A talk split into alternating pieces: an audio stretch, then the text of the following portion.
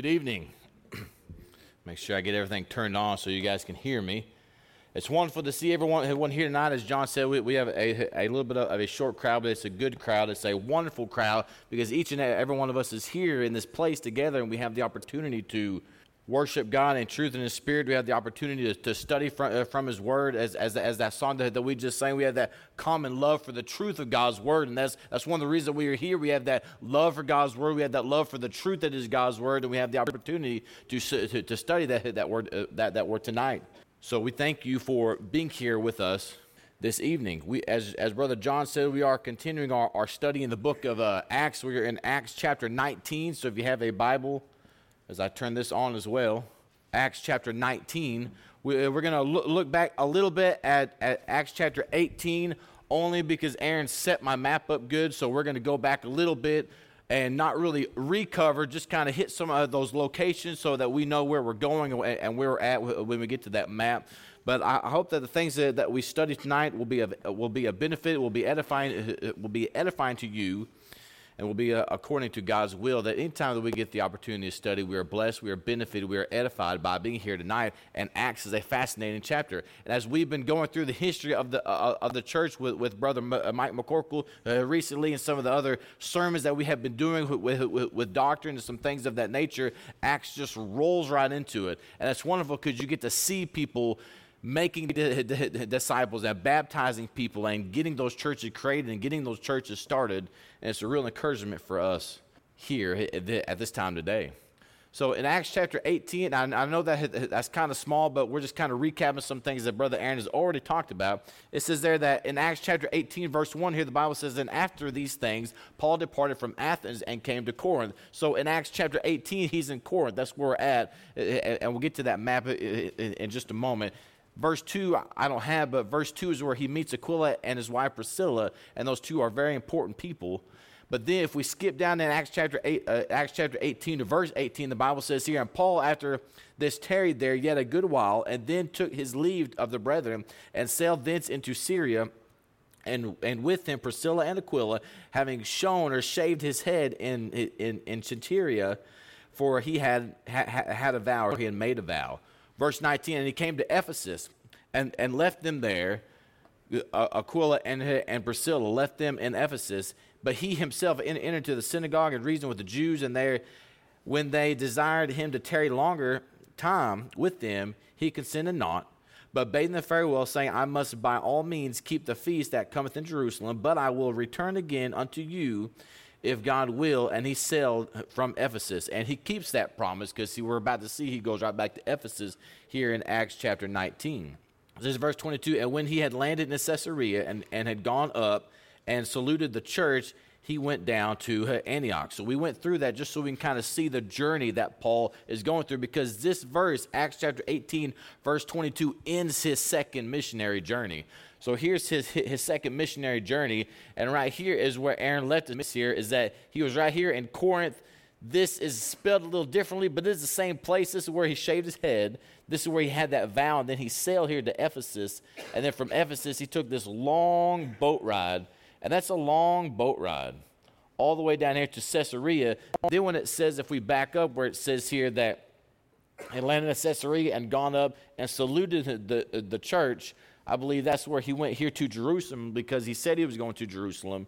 And then he ended in Antioch. And, and if you recall, Antioch is where we started this secondary mission, this, this second missionary journey a while back. So uh, I, I, I, just want to point that out that all this space and all this time and all these things that were going on that we've been studying is Paul's second missionary journey. And it's just, it's not a circle, but he just kind of came full circle there, doing all these things. Uh, he was establishing churches and now he's kind of ended that second journey. So I, I wanted to point that out of where he went.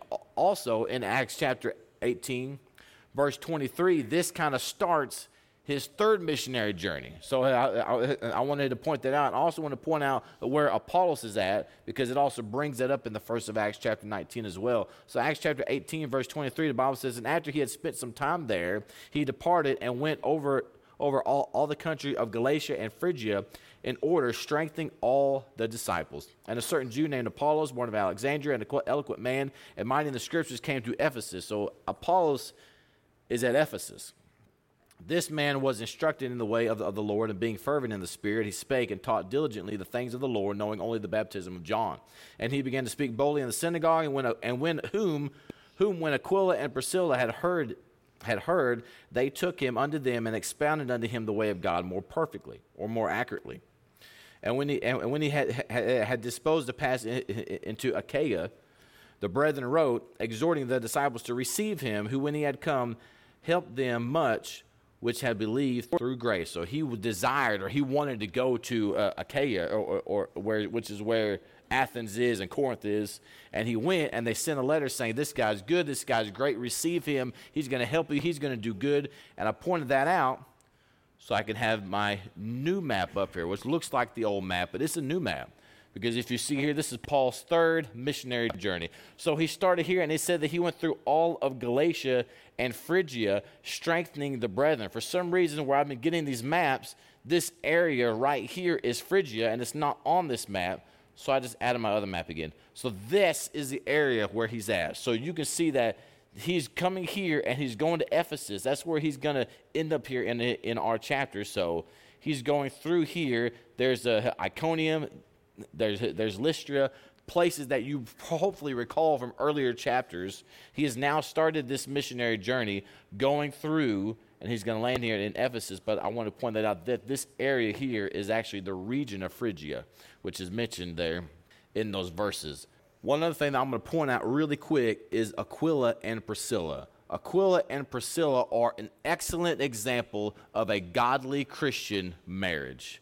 That is a husband and a wife that are going about doing God's work. If you are a married couple, an old married couple, an old, a younger married couple, if you're probably dating and still going to college, and maybe that might happen one day, this is an example for you to look at is Aquila and Priscilla.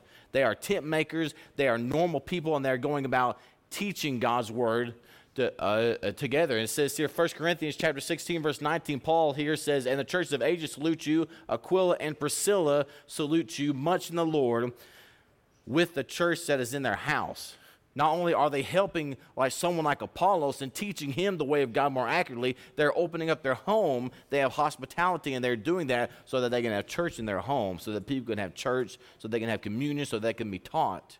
That they are an extremely important marriage couple in the Bible. It says here in Romans chapter 16, verses 3 through 4, great.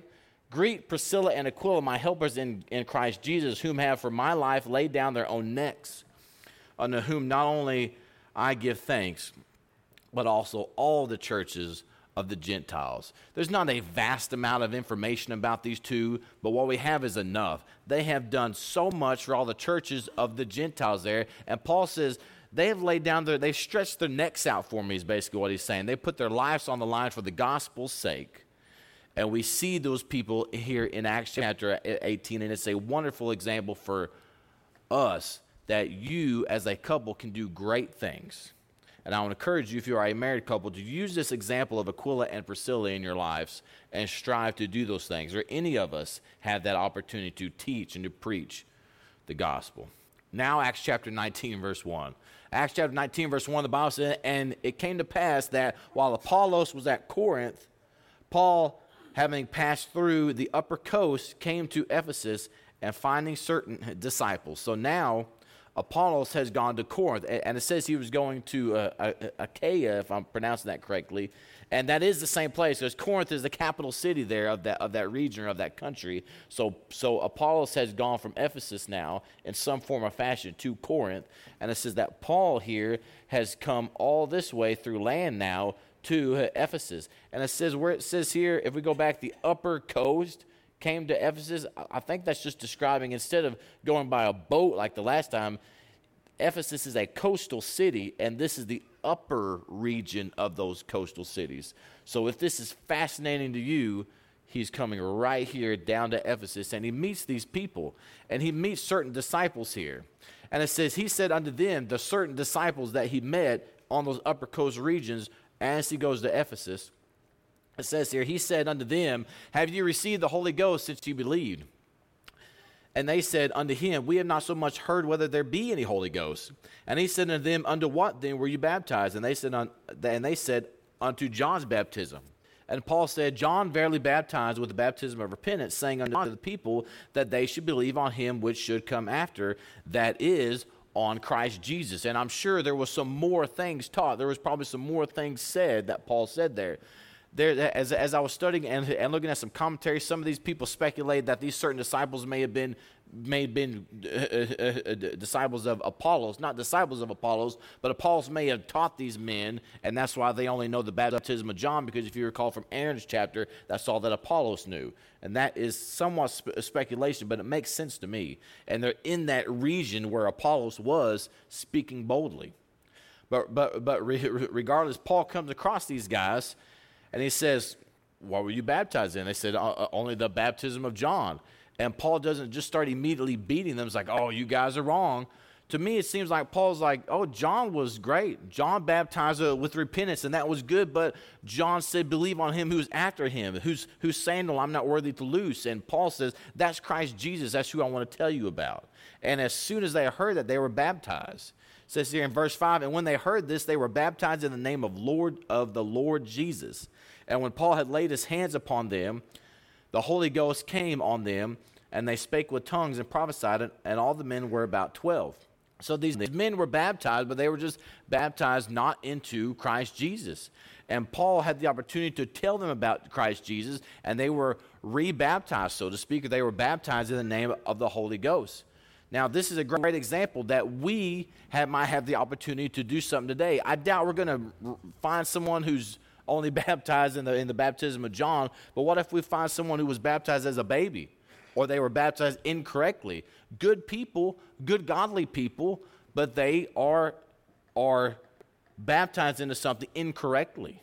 We have the opportunity to preach the gospel to them and preach them Jesus Christ and rebaptize them correctly, so to speak, scripturally according to the gospel. It says here in Matthew chapter 28, verse 19 through 20 Go ye therefore and teach all nations, baptizing them in the name of the Father and the Son and the Holy Ghost, teaching them to observe all things whatsoever I command you. And lo, I am with you always, even to the end of the world. Amen. This is what we're about. This is what we're supposed to be doing. This is the basis of our Sunday morning lessons. This is the basis of our Wednesday night lessons as we look at these at these scriptures, this is what Paul is doing here. He's seeing these men. He has the opportunity to make disciples, and he baptizes them in the name of the Father, the Son, and the Holy Ghost. So I want to encourage you if, if, if, you're out there spreading the gospel as we should and you encounter someone who's baptized, but they realize or you realize they were baptized in, incorrectly, it's, it's okay. Lord willing, we have the opportunity to fix that problem. They may be good people, they may be God loving people, but they may not know that they should be baptized in the name of, of our, our Lord and Savior Jesus Christ. And we need to take that opportunity, like Paul is here, to correct that. This is here in Acts chapter 19, verses 8 through 10. And, went, and he went into the synagogues, and we're at Ephesus, so I'm not, I might not bring my map back up, but that's where we're at pretty much the duration of this chapter now. He's at Ephesus. Verse 8 says, He went into the synagogue and spoke boldly for the space of three months, disputing and persuading the things concerning the kingdom of God. But when divers were hardened and believed not, but spake evil of that way, what way? The, of, uh, of Christianity, before the multitude, he departed from them and separated the disciples, disputing daily in the school of one Tyrannus and this continued by the space of two years, so that all that which dwelt in Asia heard the word of the Lord Jesus, excuse me, both Jews and Greeks. So he was in the synagogue for, for three months teaching. They didn't like it, so they pretty much kind of kicked him out. So he went to this school of Tyrannus, and I looked that up, and I didn't get a whole lot of info, information uh, uh, about that, or nothing that I felt was accurate. But it was like apparently a place a school where you can do some teaching. And they obviously let Paul do his teaching, and he taught there for two years. So many people, uh, if you can think about us teaching and spreading the word of God for two years, that's going to reach a lot of people. And the, Bible says that all those that dwelled in Asia heard the word of the Lord Jesus, both, both Jews and Greeks. Now, I don't know how many believed or not, but everybody was hearing what Paul was preaching. And Paul was preaching for two years there. and it says here in verse 11, and God wrought special miracles by the hands of Paul, so that from his body were brought unto the sick handkerchiefs or aprons, and the evil and, and the diseases departed from them and the evil spirits went out of them. So there were special miracles. I think the bible points it out that it might not be miracles that, that, uh, that other people were necessarily doing or capable of doing. God did these miracles through paul and if you recall earlier in our study in the book of Acts, this is the area that Paul wanted to go to. Do y'all remember that? And the Spirit said, No, you go to Macedonia. But now he's here. Now he's teaching. Now might be the right time. I'm sure it is the right time for him to preach that gospel message there for two years. And not only that, these miracles are happening. And if you see these miracles happening, this is going to strengthen your, your belief. You're going to see people's being healed of sicknesses by a handkerchief from Paul through the power of God, that's powerful. I mean, just imagine that. You would be moved and you would be bringing your friends, come look at this, come listen to, to this, and that word is spreading there. So these miracles there seem like, like they were special miracles that Paul was doing, and they were miracles that there could be no disputing. And these were powerful and they influenced people as we're about to read, influence pe- people in a wrong way, but regardless, it, things are going on there in Asia. Things are going on there in Ephesus. And Paul is, is, at, is at the center there. And it says there in Acts chapter 19, verse 13, the Bible says, Then certain of the vagabond Jews, exorcists, took upon them to call over them which had evil spirits the name of the Lord Jesus, saying, We adjure thee, you, we adjure you by Jesus whom Paul preacheth and there were seven sons of, of Siv, uh, uh, Sikva. I've, I've got this Bible out so I can try to pronounce these correctly. Sikva, or Sikva, a Jew and chief of the priests, which did so. So they were seeing Paul casting out these spirits. They were seeing these special miracles done by Paul. So then these vagabond Jews, which just means these roaming about, walking around Jews, were like, well, we'd like to, to, to do that ourselves. And it's just, to me, it just sounds ridiculous. I was like, we, we command you, so to speak, or, or we're telling you in the name of Jesus, whom Paul preaches. I mean, it just sounds like ridiculous, right? It's like they, they want to use something that they're not a part of.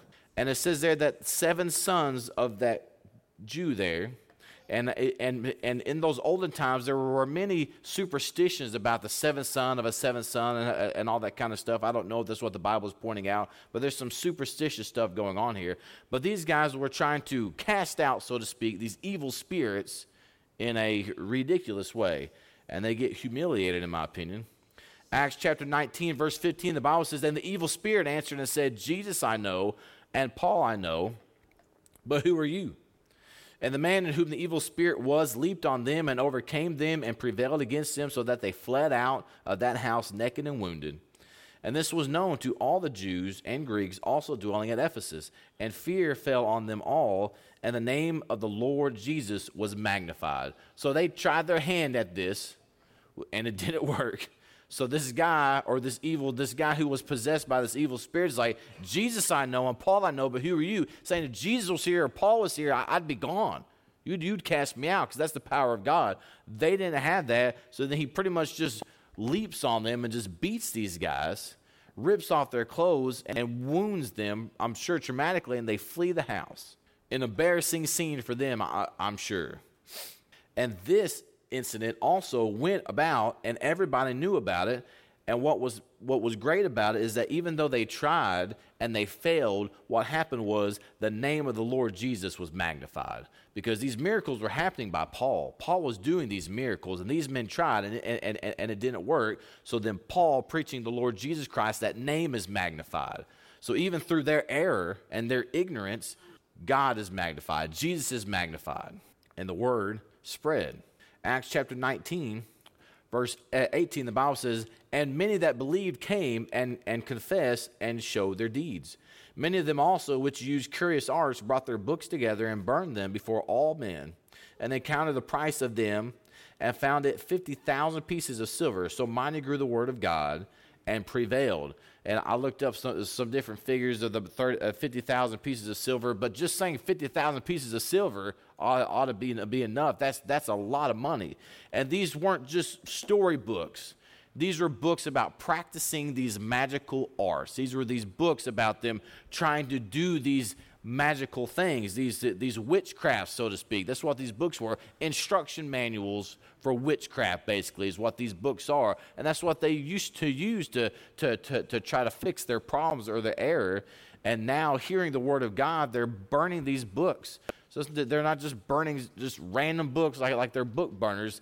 These things are blasphemous, so to speak, and they go against God and the teachings of God and the teachings that Paul are doing, and they're burning them and showing their commitment towards God. By taking those books, those books of witchcraft there, of sorcery, burning them, it shows their, their, uh, their, their great commitment for the things that Paul is teaching.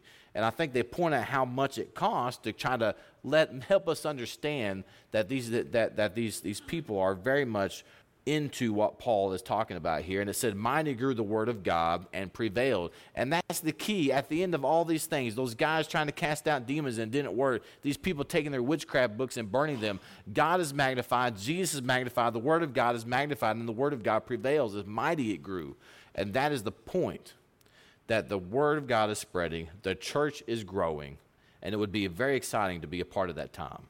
Continuing on in our study in Acts chapter 19, verse 21, the Bible says, After these things were ended, Paul purposed in the Spirit, when he had passed through Macedonia and Achaia, to go to Jerusalem, saying, After I had been there, I must also see Rome.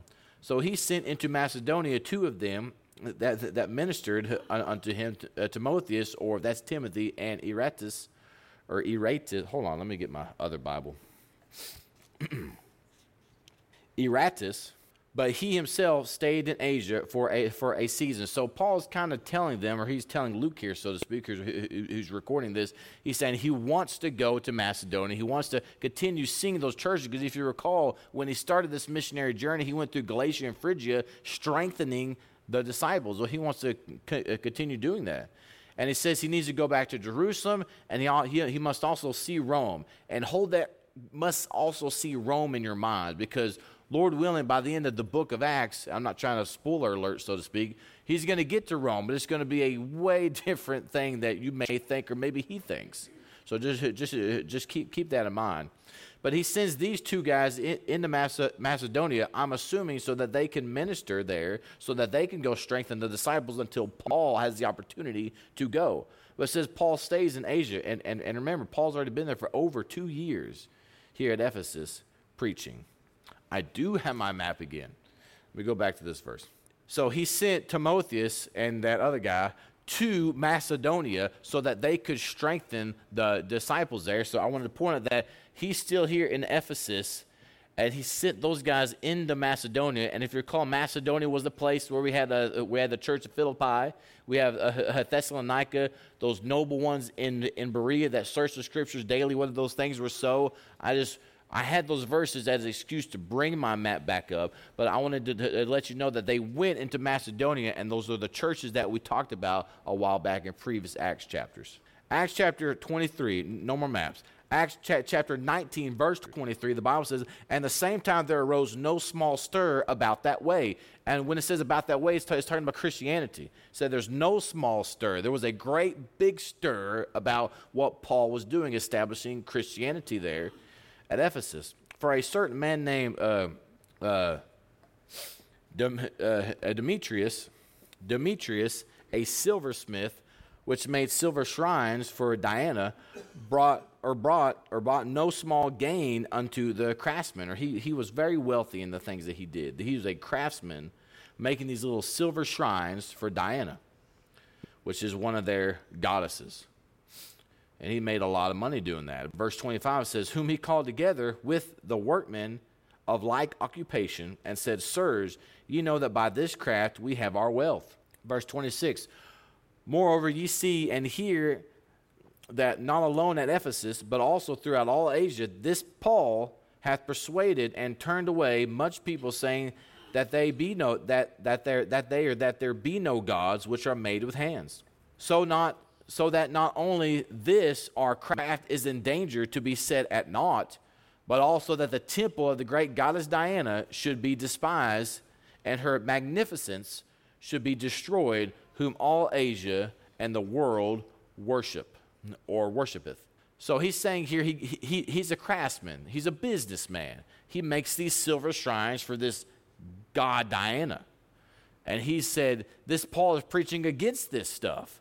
And he said, This is where we, we make our money. And what's silly is this man is about profit, he is about his money because he doesn't bring up his goddess first. If he was such a, a worshiper of Diana, that'd be the first thing on his mind. He's like, listen, guys, we're going to lose a lot of money because people don't want these shrines. They're giving them away, they're burning books and stuff like that. Oh, yeah. And Diana, you know, her temple, you know, and it's just ridiculous. So this man's mind is on his covetousness, which is on his money, and he's gathering all these other craftsmen of the same occupation saying, we're going to lose our livelihood we're going to lose our money because of this guy, Paul, who's preaching there are no gods made with hands, and there's only one God, the true God. So he gathers, he, he gathers them all up, and he says in verse 28 And when they had heard this saying, they were full of wrath and cried out, saying, Great is Diana of the Ephesians. Verse 29 And the whole city was filled with confusion. And having caught, uh, um, and having caught Gaius and having caught uh, Gaius and Aris, Aristarchus, that's as close as we're going to get for tonight. Men of Macedonia, Paul's companions in traveling, they rushed with one accord into the theater. So they grabbed these two guys. These are two of Paul's companions. These are our Christians, those that are traveling with Paul and doing the work. It says he they grab these guys because they know they're Paul's company. Because for one, Paul's been there for several years, so they're going to know his entourage, so to speak. And that's a, that's a bad word. They're going to know the people that are with him and they grab those two guys and they take them into this theater. This theater, from what I was studying, is a big place. I mean, it, it held thousands of people. I don't know how many thousands of people. One commentator said this much, another said this, uh, this much. But understand, it is a big theater that they are hauling these people into. It's going to hold a massive amount of people. And when Paul would have entered in unto the people, the disciples uh, suffered him not. And that kind of seemed confusing to me at first, but now it, it doesn't they take two of my friends, they take Aaron and they take Nathan and they haul them into the theater. And you could tell the mob mentality has started. I'm going to want to rush in there. But they held Paul back and said, It's going to be worse for you. They're trying to protect Paul, is what they're doing. Those other two guys already caught up. Let's not lose more people to that mob mentality. So that's, the, that's why they held back Paul from going in there because I assume he wanted to go in there to help his friends, to help his traveling companions. And it says here in verse 31, Acts chapter 19, and certain of the chief of Asia, which were his friends, sent unto him, desiring him that he would not adventure himself into the theater. I'm going to stop right there for a second because to me this is fascinating. No, the power of the gospel reaches anybody. It doesn't matter about your worldly status, whether you are a let's, let's, let's use some modern terms, a sinner or, or anybody like that who's got a lot of power, or you're a lowly tent maker with his wife, or someone who is poor, or someone who is rich. It reaches everybody. These chief of Asia, these are very powerful people in this city. These are men or a certain of the chief of Asia who was Paul's friend, who I'm assuming, I'm sure was a Christian that he, that he converted there, is telling him, I know what's going to happen don't go in the theater. So I, I just wanted to point that, that out that through Paul's several years there in Asia, it's not just the lost and the poor. Well, you're, you're all lost, or anybody's lost if they don't have the gospel of Jesus Christ. But all people of all society there in Asia are hearing Paul and are converting to Christianity. And I thought that was a fascinating thing. Verse 32 Some therefore cried one thing, and some another, for the assembly was confused. And the more part, or the bigger part, knew not wherefore they were come together. So this mob here, there's most of these people don't even know what's going on. They're just caught up in the mob. They're caught up in the riot, so to speak. And one of them saying, crying out about this, and one's crying, crying out about that, and there's just mass confusion. It's, it, this is probably an extremely dangerous atmosphere to be in. This theater is a very extremely dangerous place to be. But most of the people there don't even know what's going on. And they drew Alexander out of the multitude, the Jews putting him forward, and Alexander beckoning with the hand and would have made his defense uh, uh, uh, unto the people. Now, who's this guy? This guy was a leader, sort of, or he was at least a spokesman for the Jews. The Jews put him forward because what was the main uproar was about their craft or these guys losing their money because they make these shrines for Diana, right? And they probably made these shrines for all, all other gods, right? Well, the Jews some of those Jews there, they didn't believe in Christianity, but they believed in one God. So in this mob mentality, both Christians and Jews are, are in trouble because they're both that, in, in the exact same boat. So the Jews kind of push this guy forward in this theater, and Alexander's going to try to beckon, he's going to try to calm them down. But what happens here in verse 34 says, But when they knew that, it, that he was a Jew, all with one voice, about the space of two hours, cried, Great is Diana of the Ephesians.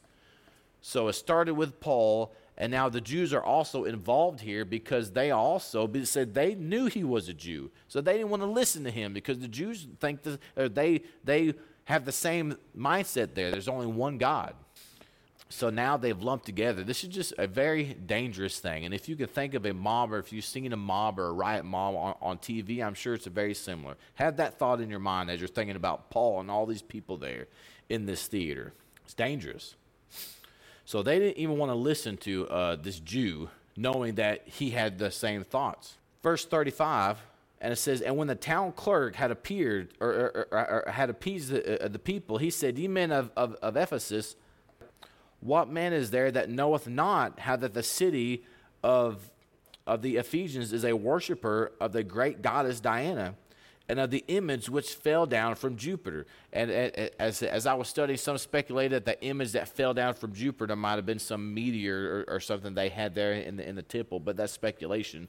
But this town clerk, this official, this secretary comes in, and there's this giant mob going on and he appeases them. He gets them to calm down enough to listen to him. And he says, Listen, we all know that the great goddess of uh, uh, uh, uh Diana is worshipped throughout Ephesus. And he continues on here and said in verse 36 Seeing then that these things cannot be spoken against, ye ought to be quiet and to do nothing rashly. So he's not for Paul. And guess what? He's not for that uh, the, the uh, Alexander guy either. He is just trying to calm the mob down. So he's not really for Paul, for the Jews, for Christianity. He's just saying, listen, don't do anything rashly. It says here, verse 37 For ye have brought hither these men, which were Paul's companions, as well as Alexander might have been lumped up in that too, and neither are robbers of churches, nor yet blasphemers of, uh, uh of your goddess. So he, he pretty much says there, these guys that you brought here to, to do whatever you want to, he said, they're not temple robbers. They're not going about just beating and destroying, you know, the, the, the, the thought of your goddess. They, they don't support the goddess. But what he's saying here is that these guys are not troublemakers. What's your problem? He says, because Paul and those that were with Paul were preaching Jesus Christ as Lord. They were preaching one God and preaching against, but, but, but they weren't out causing trouble. They were law abiding citizens, just like we strive to be law abiding citizens today. So he's saying that these guys, they're not temple robbers. They're not out there blaspheming your goddess. He say, what's, what's the deal here? He says, Wherefore, if Demetrius and the craftsmen which are with him have a matter against any man, the law is open, and there are deputies, let them implead one another. Let them plead their cases with them. He's pretty much saying, I don't really care what's going on. You craftsmen have an I- issue. There's a lawful way to go about that. And it's the same for us today. We don't want a, a giant mob going on. This guy is just saying, if you got something against these guys, you need to go to the deputies and settle it in a lawful manner. Verse 39 here says, But if ye inquire anything concerning other matters, it shall be determined in a lawful assembly. Verse 40 For we are in danger to be called in question for the day's uproar, there being no cause whereby ye may give an account of this con- concourse. And when he had thus spoken, he dismissed the assembly. So this town clerk, he wasn't a Christian. Lord willing, he became one because he's a great speaker. This guy calmed this entire mob down in this theater and he said, if you guys got something, go do it lawfully. He wasn't, like, like I said, he wasn't for or against. He was just saying that you guys are doing this wrong. Go to the courts, go to the, uh, the deputies to settle your matter in a lawful way. He says, because we are in danger of being in question for today's uproar because there at Ephesus, none of that was legal not even speaking about a Christianity. They weren't supposed to be doing that. And he's saying we could all get in trouble, especially him being the town clerk. He was kind of a kind of a guy in charge there. He was like, we could get in big trouble for what's going on. You need to stop. You need to go home. And if you have any grievances, go do it lawfully. So this guy here at least helped out because those two men that they took, Paul's companions, they weren't harmed. They were given back. They didn't hurt any of the any of the Jews because his town clerk did his job. So it's, it's a fascinating story. The end, end of this chapter is just pretty much that story here of this big riot that, uh, that was going on that could have gone bad, but they ended up settling it and telling them to be lawful. But what is fascinating to me is that Paul was there for a couple years and he was spreading the word of God from the lowest levels of society to the highest levels of society, and he was making those people mad. And to me, it kind of seemed like Paul is doing his job, and he's, he's good at his job because otherwise those guys wouldn't be afraid of losing their business for a fake goddess who doesn't exist. He's out there preaching the, the, the true God. that's the, the study uh, uh, for tonight, and we appreciate everybody being here uh, tonight. We, we, encourage you to be, be back next Wednesday night as we continue our Acts study. Lord willing, we'll do Acts chapter 20.